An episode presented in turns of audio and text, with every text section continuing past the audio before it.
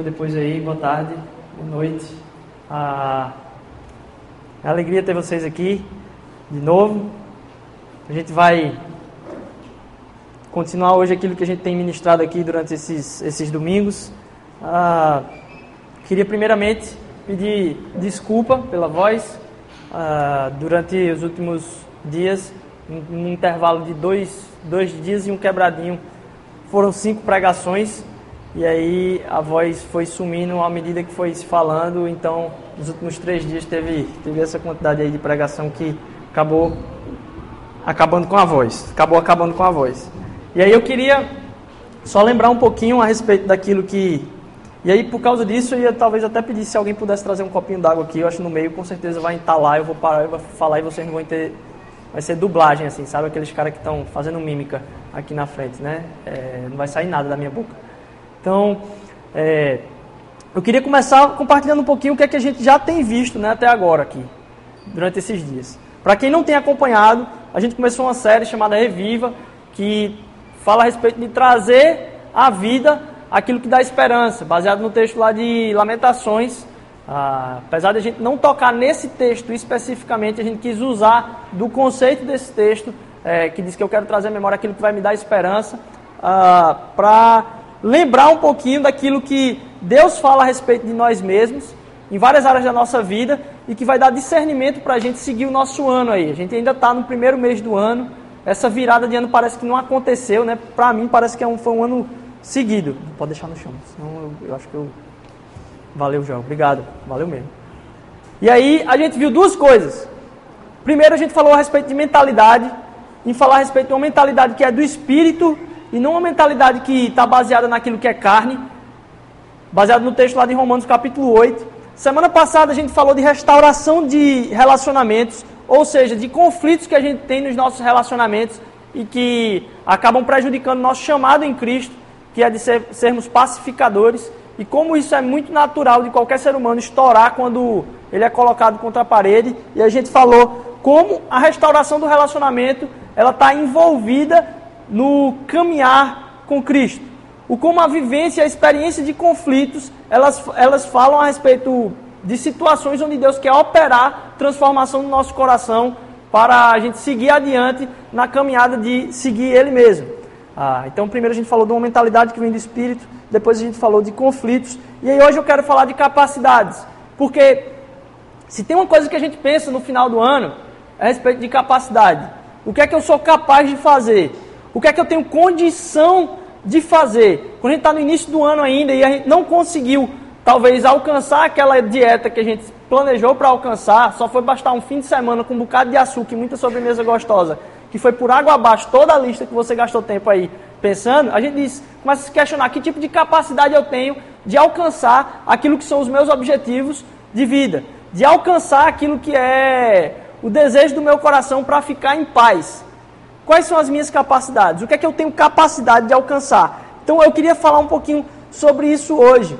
E que a gente maturasse sobre a nossa capacidade no início desse ano, para que a gente entenda, porque talvez não seja só uma coisa do início de ano. Nossa capacidade, ou nosso questionamento a respeito das nossas capacidades, eles falam a respeito muito das nossas crises. Normalmente nossas crises são sobre o quanto nós somos capazes de fazer as coisas que a gente planeja, do que você é capaz, até onde você quer chegar. O que você celebra mais assim, dizer, poxa, eu queria alcançar aquilo ali, isso ia ser a celebração da minha paz.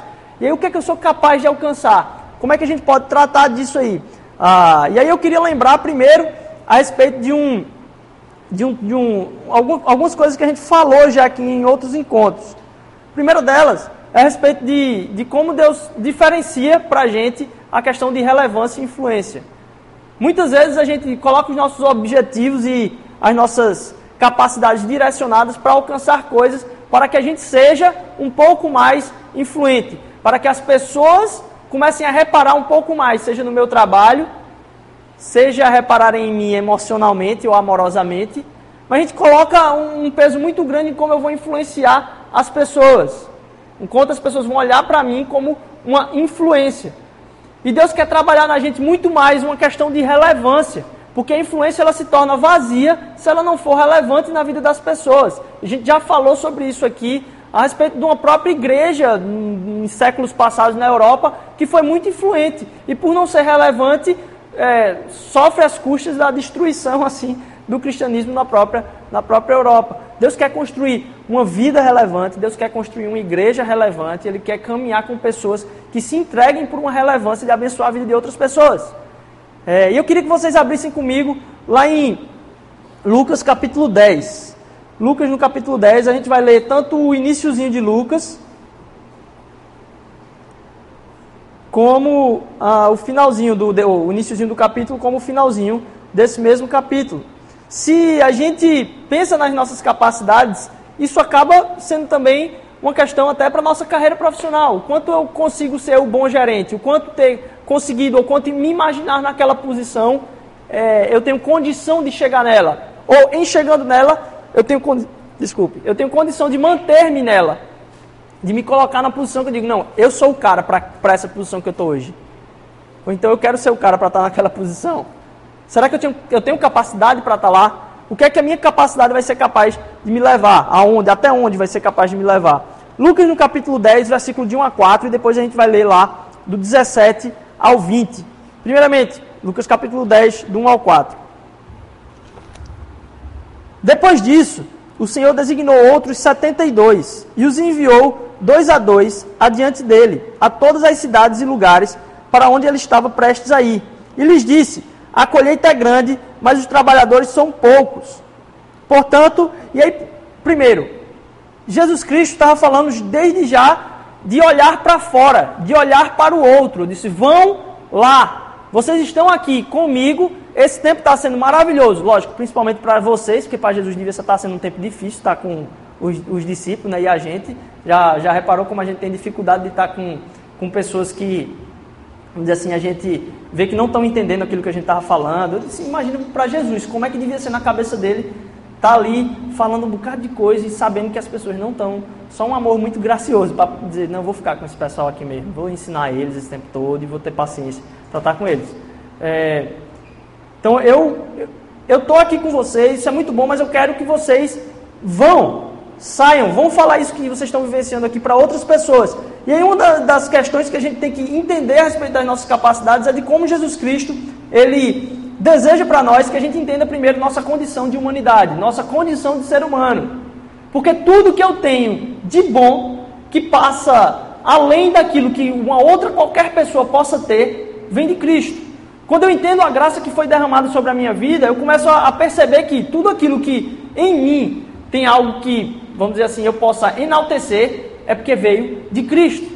Isso é importante para a gente entender e é um conceito muito, mas muito importante para a gente entender, porque isso permite que eu comece a enxergar nas outras pessoas pessoas iguais a mim.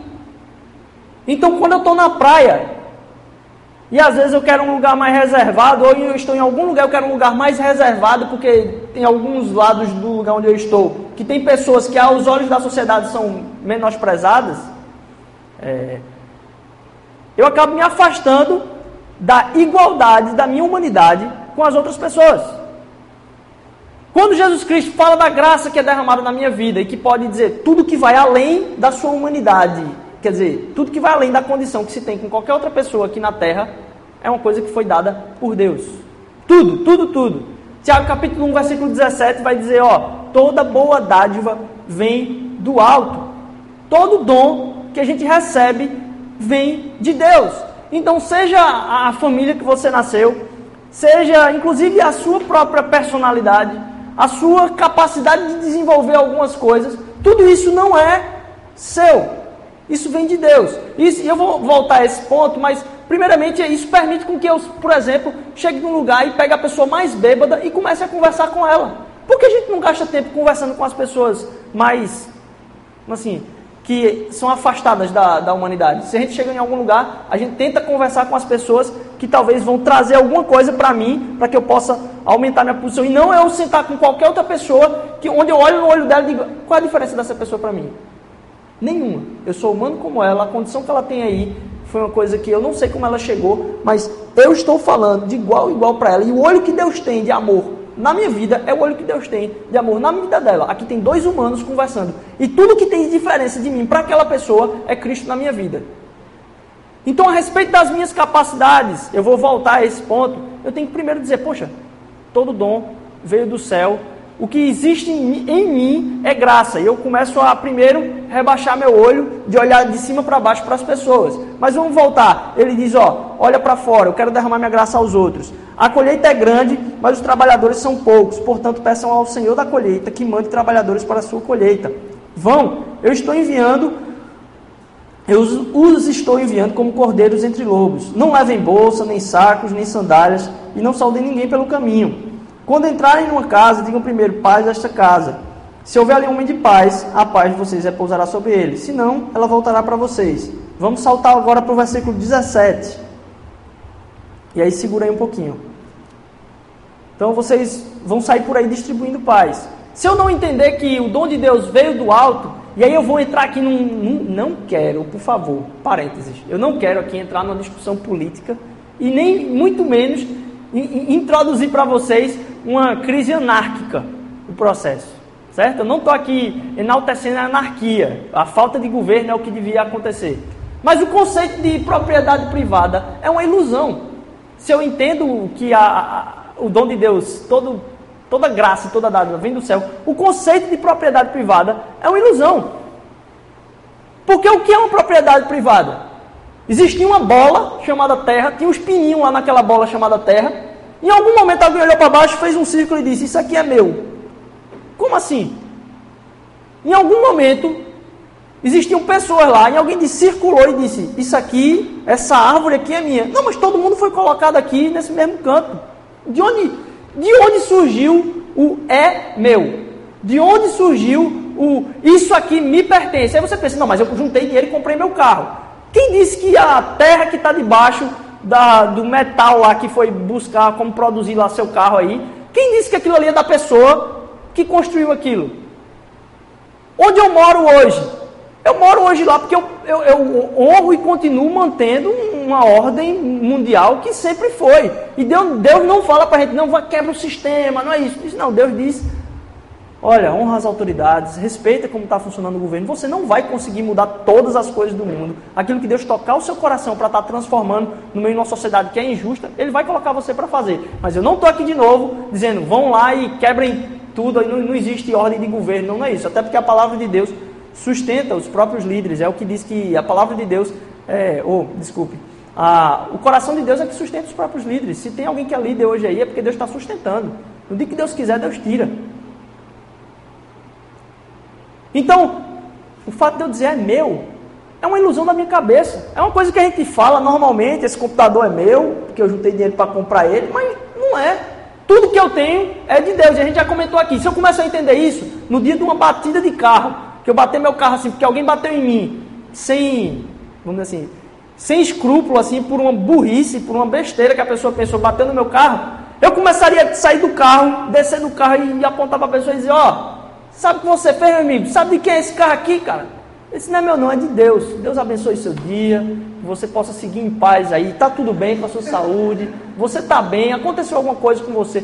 Por favor, não perca seu dia por causa disso que aconteceu aqui, porque, rapaz, isso aqui é tudo. Não, não, não faz diferença na vida da gente. Esse carro aqui é de Deus, Deus está cuidando da minha vida, vai dar tudo certo. Deus abençoe você. Espero que você tome consciência e talvez ah, ah, preste mais atenção da próxima vez. tal. Mas não, o problema é que é meu. E eu, agora, eu, estando certo, eu tenho uma posição que é de cima para baixo. Aquele ser humano é menor do que eu. E eu não estou falando aqui, essa pregação serve para mim. Eu sou o cara mais tranquilo no trânsito. Quem me conhece, imagina. É, mas o fato de a gente estar tá com a consciência entendendo que, poxa, o que Deus coloca na minha vida não, não vem de mim em última instância, por mais que o, o, o pessoa mais rica disse que não, eu trabalhei muito por isso aqui. Eu digo, tá, mas aqui é tudo, tudo de todos. A gente só criou uma ordem aqui que a gente respeita. Mas em última instância, é tudo de Deus. Ele botou aqui, botou a gente em cima. Aí a gente começa a circular e dizer que é meu. Então que a gente entenda, inclusive, as coisas e capacidades que Ele nos deu. Eu não posso circular minha capacidade de dizer, bater no meu peito. Ela está a serviço de um Deus que criou ela. E aí a gente volta para o versículo 17. No versículo 17, vai dizer o seguinte: Os 72 que foram enviados, eles voltaram alegres e disseram: Senhor, até os demônios se submetem a nós, em teu nome. Ele respondeu: Eu vi Satanás caindo como um relâmpago do céu. Eu lhes dei autoridade para pisarem sobre as cobras e escorpiões e sobre todo o poder do inimigo, e nada lhes fará dano. Contudo, alegrem-se, não porque os espíritos se submetem a vocês, mas porque os seus nomes estão escritos no reino dos céus. E aí eu, eu entro num outro tema aqui. Se eu entendo primeiro que a capacidade de Deus, ou a capacidade que eu tenho, acaba sendo um dom de Deus, eu tenho que entender que ela existe para que eu seja também generoso com ela. É de entender o dom compartilhador que Deus deu para todos e não o dom de dizer é meu, porque Ele colocou todo mundo igual aqui. Então, quando você senta com os outros, você consegue olhar de igual para igual. A gente vê Jesus falando o seguinte: olha, não vai ter nenhum dano que vai ser causado a vocês. Então, por que, que a gente vive se preocupando com os danos que vão ser causados à nossa vida? Eu tenho escutado recentemente algumas ministrações do, do, do Paulo Júnior e muita coisa dele fala no meu coração, mas especialmente uma, uma, uma reflexão me, me, tocou para o que eu já estava trabalhando nessa mensagem. Eu disse, nossa, faz muito sentido. Se quando Jesus fala, olha, não vai ter dano nenhum, não vai ter dano nenhum a vocês, qual é a minha crise com os danos que vão acontecer na minha vida? Ela é uma crise de fé. Ela é uma crise de entendimento. Ela é uma crise de entender que não vai ter esse dano. Se hoje em dia, por causa dos testes de genética, talvez eu não pudesse fazer esse exemplo. Os nossos problemas, eu vou falar do exemplo agora, os nossos problemas eles são então de fé, de entendimento. Se eu perguntasse para você, que prova que você é filho do seu pai? O que prova para você é, que você é filho do seu pai? Ah, hoje tem teste genético. Mas se alguém aqui é, é, é um filho adotivo e alguém chegasse para você, o que prova para mim que você é filho dessa pessoa aí? Como você prova para mim? Tem nada que prove. Não tem nada que prove que você é filho da pessoa que adotou você. A única coisa que prova é a sua consciência de que aquela relação é verdadeira. A mesma coisa se fala dos casados. O que é que prova que uma pessoa é casada com a outra? Ah, o cartório. Diz, não, aquilo ali comprova responsabilidades civis de um em relação a outro. Mas o que é que prova a relação? A fé, a consciência de que ela existe. É só através da relação e a fé nessa consciência de, de que isso é verdade que você mantém a prova disso. Se alguém me perguntar, e aí nós somos filhos de Deus, por adoção. Ele nos adotou. Como é que eu provo essa relação? E como é que a minha fé, vamos dizer assim, pode representar isso? Na verdade, a sua fé pode representar isso. Porque se alguém perguntar para você, como é que você prova que você é filho de Deus? Não tem como.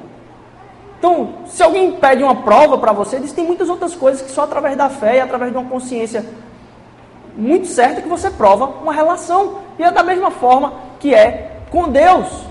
A gente só prova disso através da nossa consciência. E o dano, quando Jesus diz, ó, não vai acontecer nenhum dano, por que, é que eu fico em crise com os danos?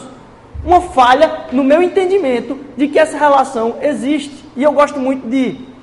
Não vou entrar muito profundamente hoje nisso, porque eu acho que isso ia ser uma pregação um pouco mais, é mais complicada, mas eu gosto muito de teoria dos conjuntos. Matemática. É uma, uma para quem entra em computação, é um negócio que você começa a enxergar o mundo todo como teoria dos conjuntos. E isso é verdade hoje, para mim.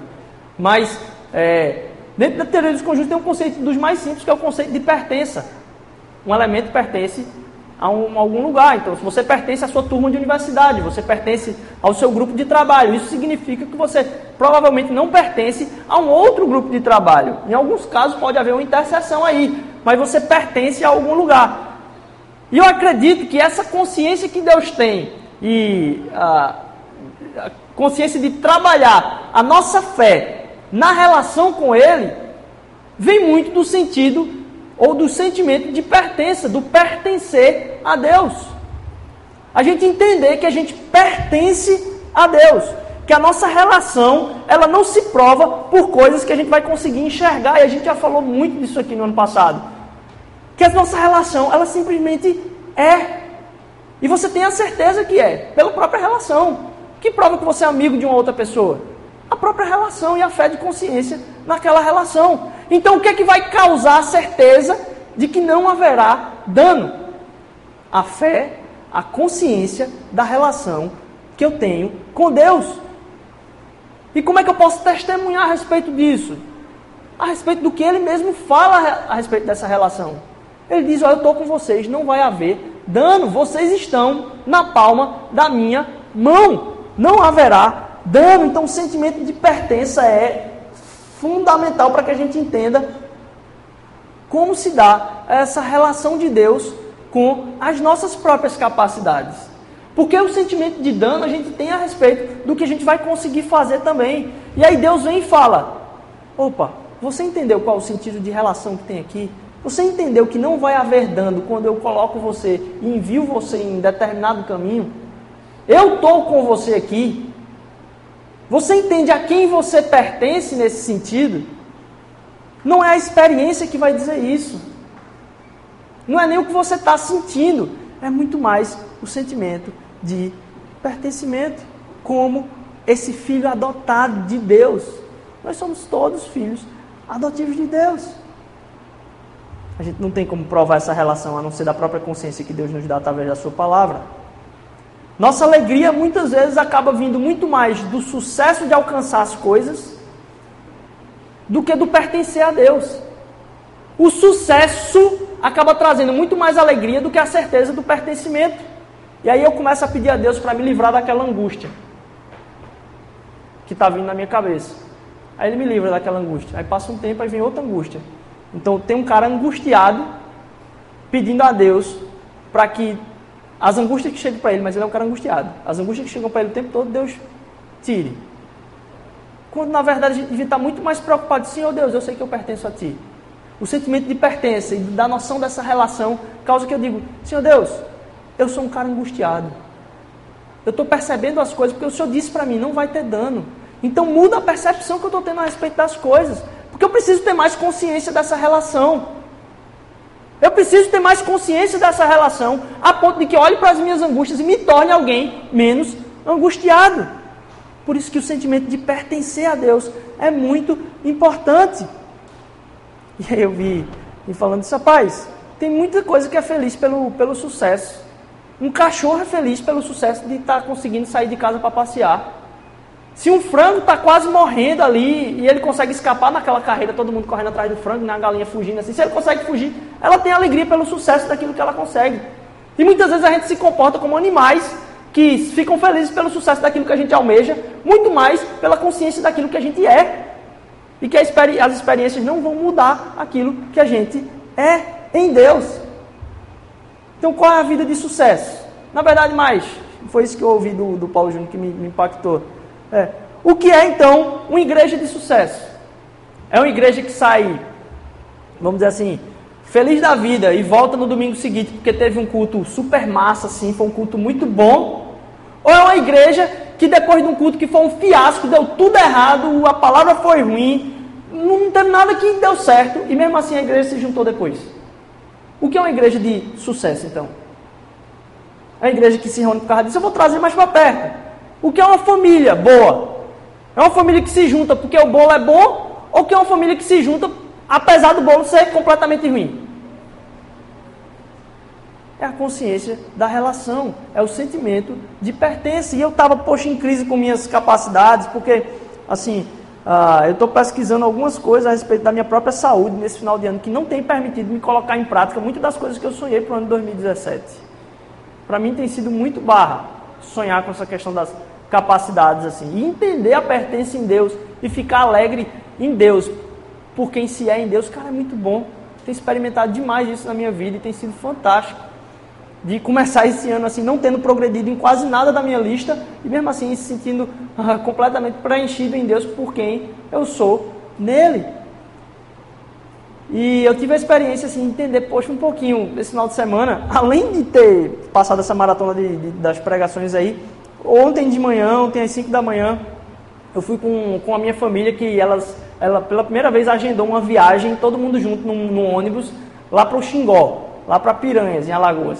E aí, ontem, ou antes de ontem eles saíram, eu, por, por estar no acampamento, saí ontem de 5 da manhã, fui para lá passar o dia com eles, peguei até um trecho no ônibus também. Voltei hoje de manhã, é, sete horas de viagem de, de Piranhas para cá, direto aqui para o culto, mas eu pude entender o, o que me fez estar lá.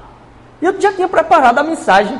Quando eu estava voltando, eu disse, nossa, porque é tão, para mim é tão importante estar com eles, mesmo pegando um pedaço só, me esticando para estar lá com eles, passar um, um, um tempo muito curto, de um, menos de um dia completo, aí às 24 horas, de estar presente com eles lá. É o sentimento de pertença. Essa é a minha família. E não tem o que vai mudar isso. Então, o sentimento de pertencer e a consciência de quem se é, no caso, eu sou parte dessa família, é o que preenche, o que dá vontade de fazer as coisas. Inclusive de que a minha capacidade não está em jogo quando eu estou falando da minha família. A minha capacidade não está em jogo quando eu estou falando principalmente das minhas relações. E a gente joga de lado a consciência que a gente tem das nossas relações para querer mostrar para os outros o quanto a gente é influente através dos nossos sucessos. Então, quando eu estou falando aqui, parece que está meio desconexo todos esses assuntos, mas eu queria que você olhasse para as suas capacidades e os sonhos que você tem de realizar no ano 2017. E que você entendesse que, toda, primeiro, toda a capacidade que Deus deu para você veio do céu. Segundo, que essa capacidade ela é fomentada, já que Deus deu, pelo seu sentimento de pertença em Deus. E agora você pode fazer qualquer coisa, porque aí, aí Jesus fala, ó, capacidade é minha. Ele diz, ó, eu dei autoridade para vocês fazerem isso tudo aí, não vai ter dano nenhum, vocês vão fazer. Mas porque a capacidade quem deu fui eu. E porque vocês me pertencem, porque eu estou enviando vocês, vocês não precisam ficar tão ligados nessa questão do quanto vocês vão executar, mas se deleitar no pertencer e curtir as capacidades de vocês e aproveitarem com excelência o máximo, mas sem que isso destrua a vida de vocês. Sem que isso destrua a vida de vocês. A sua capacidade não é mais importante do que a sua condição de pertencimento.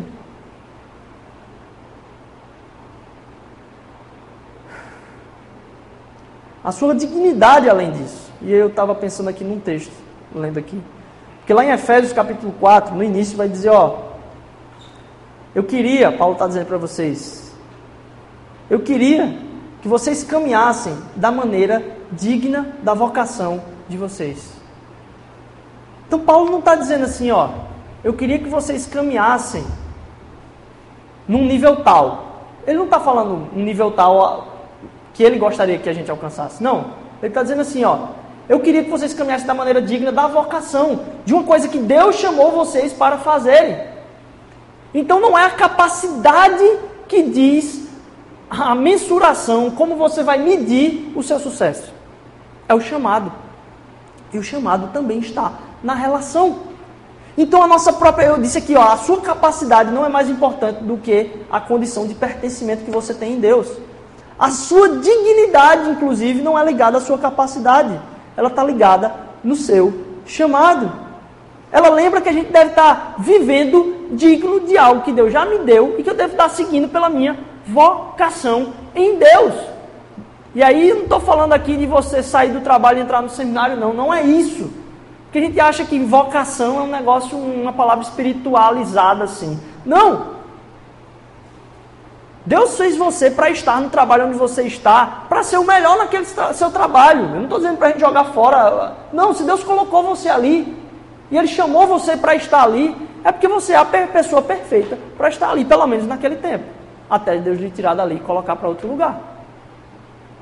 Então você viver de maneira digna da sua vocação, tira um peso das suas costas. Porque você não está baseado na sua capacidade agora, a sua dignidade vem da sua vocação. E a sua vocação é saber que você está no lugar onde Deus colocou você para estar tá e agir da melhor forma possível. de acordo com as capacidades que Ele deu. E você não vai ser avaliado pelo sucesso das suas capacidades, mas pelo seu pertencimento em Deus. E agora você vai agir de acordo com a sua vocação, exercendo as suas capacidades. Mas isso não é o que te, o que te sustenta. Não é o que te sustenta. A gente está sustentado no pertencimento a Deus.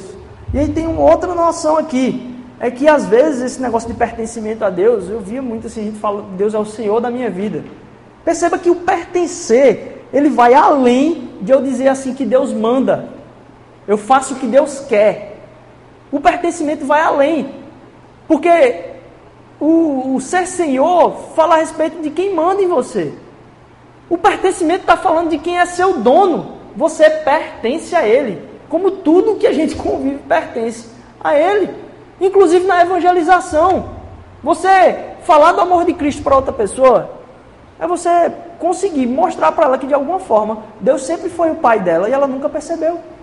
Ela sempre pode chamar Deus de pai desde que Cristo veio morrer por todos nós, inclusive por ela. Ela ainda não percebeu que Deus é o pai adotivo dela e está vivendo fora do círculo de família, do pertencimento da família do pai. Deus chamou ela para ser filho. E no coração de Deus, o trabalho para isso ser feito já foi concluído. Então, inclusive, quando a gente vai falar do amor de Deus para outra, a gente está falando de pertencimento. Que eu pertenço a Ele e que outras, outras pessoas também pertencem a Ele e ainda não perceberam isso. E estão andando em rebeldia por quererem caminhar fora dessa família que já foi conquistada em Jesus Cristo. Em Jesus Cristo eu pertenço a Ele. Ele me trouxe como filho em Cristo. Então o pertencimento é muito mais dizer, ah, eu obedeço ao que Deus faz. Não, Ele é o meu dono. Eu pertenço a Ele. A gente pode correr o risco também de imaginar que Cristo está investindo na minha vida. Porque o investimento, o que é um investimento? O investimento é assim, eu coloco um dinheiro em algum lugar, eu coloco alguma coisa em algum lugar e espero que aquilo me dê um retorno que eu preciso. Isso é um investimento. Inclusive os dons que Deus, Deus coloca na nossa vida, as capacidades que Ele tem, Ele espera para a nossa satisfação que a gente exerça. Mas Deus não está fazendo um investimento em nós. Para que a gente possa viver uma vida santa o suficiente para que a gente possa agradar a Deus. Deus não espera isso. Sabe por quê? Porque Ele não precisa disso. Quem faz investimento é quem quer o retorno. Deus tem tudo. Qual o retorno que Deus vai precisar? De botar um dinheiro no banco ou de botar alguma coisa na minha vida para que eu possa devolver para Ele mais? Ele quer se alegrar que eu viva de maneira digna da vocação. Mas a espera de Deus na minha vida não é de estar triste comigo porque fez um investimento que não teve um retorno suficiente. Quando ele fala desse retorno, de deixar algumas coisas na nossa mão para que a gente possa ah, dar seguimento a isso, ele está falando de uma fidelidade que eu tenho que prestar a respeito dele. Mas ele não está falando de um retorno. Como alguém que coloca um dinheiro no banco e quer o. Por quê? Porque ele não precisava. Na verdade, ele tem tudo. Tem um aspecto, inclusive, da derrota, porque quando Paulo fala lá em Filipenses capítulo 4, versículo 3, se não me engano, a respeito de que todo, todas as coisas eu posso naquele que me fortalece, é interessante porque o livro de Filipenses é um livro que trata a respeito da alegria. E Paulo vai falar essa coisa num ambiente de dizer, não é eu posso fazer qualquer coisa que eu quiser, não, eu posso sofrer todas as coisas naquele que me fortalece. Ele está falando de quê? De pertencimento. E falando de capacidades. Mas não capacidades de conseguir aquilo que é sucesso, mas de experimentar de todas as coisas por um sentido de pertencimento ao próprio Deus. Então, inclusive na derrota, a minha capacidade é exaltada, porque eu sei que Deus foi quem deu ela e a quem eu pertenço, quem está me guiando. Inclusive na derrota ou nas derrotas. Todas as coisas eu posso naquele que está comigo, naquele que me fortalece. Eu estou falando de diversas formas a respeito de um mesmo tema, o pertencimento. Para que a gente entenda que as nossas capacidades não falam a respeito da nossa dignidade, nem perante os outros, nem perante a Deus. Capacidade que Deus deu para mim é um dom. E aquilo que eu exerço faz parte do meu chamado de vocação. Mais que isso, eu pertenço a Ele. E a minha condição de pertencimento é que enche a minha consciência de fé para entender que Jesus pode falar para mim: pode ir, não vai ter dano.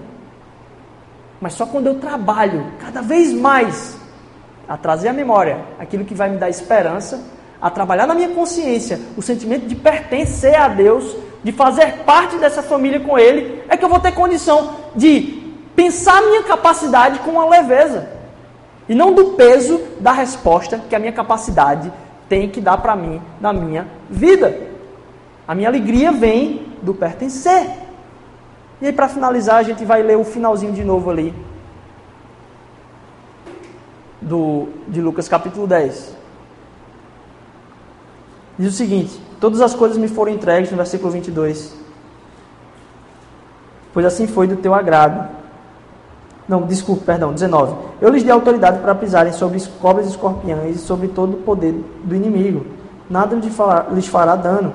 Contudo, alegrem-se, não porque os espíritos se submetem a vocês, mas porque os seus nomes estão escritos no livro da vida. No versículo 1, quando a gente leu, ele fala o seguinte: Olha, é, não, desculpa, no versículo 17, ele fala o seguinte: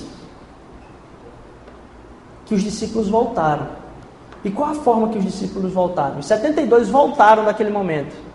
Mas eles voltaram como? Alegres. Os discípulos estavam alegres com aquilo que tinham conseguido. E o que é que Jesus fala no final? Olha, não fiquem alegres por aquilo, inclusive do que eu realizei através da vida de vocês. Fiquem alegres, porque o nome de vocês está lá no livro. Fiquem alegres por pertencer. Fiquem alegres porque já está lá. Fiquem alegres porque vocês fazem parte. Entendam essa consciência de pertencer. Jesus Cristo não tem esse investimento na vida da gente. De se, da gente se tornar perfeito para se basear na nossa capacidade. Eu disse, olha, ele não tem nada a perder. Na verdade, Jesus tinha tudo a perder e perdeu tudo para mostrar para a gente que não é necessário isso. Ele abdicou de toda a capacidade do mundo para mostrar que a relação com ele, o sentimento de pertencer, não é pela nossa capacidade. Ele tinha tudo a perder. O investimento que ele tinha fazer na gente, tanto ele não ia ter retorno nenhum, como ele ia perder, como ele ia perder tudo. Porque quem é o tudo? Deus. E ele precisou, sofreu o abandono de Deus lá na cruz, para que eu e você tivéssemos o acesso ao pertencimento dessa relação.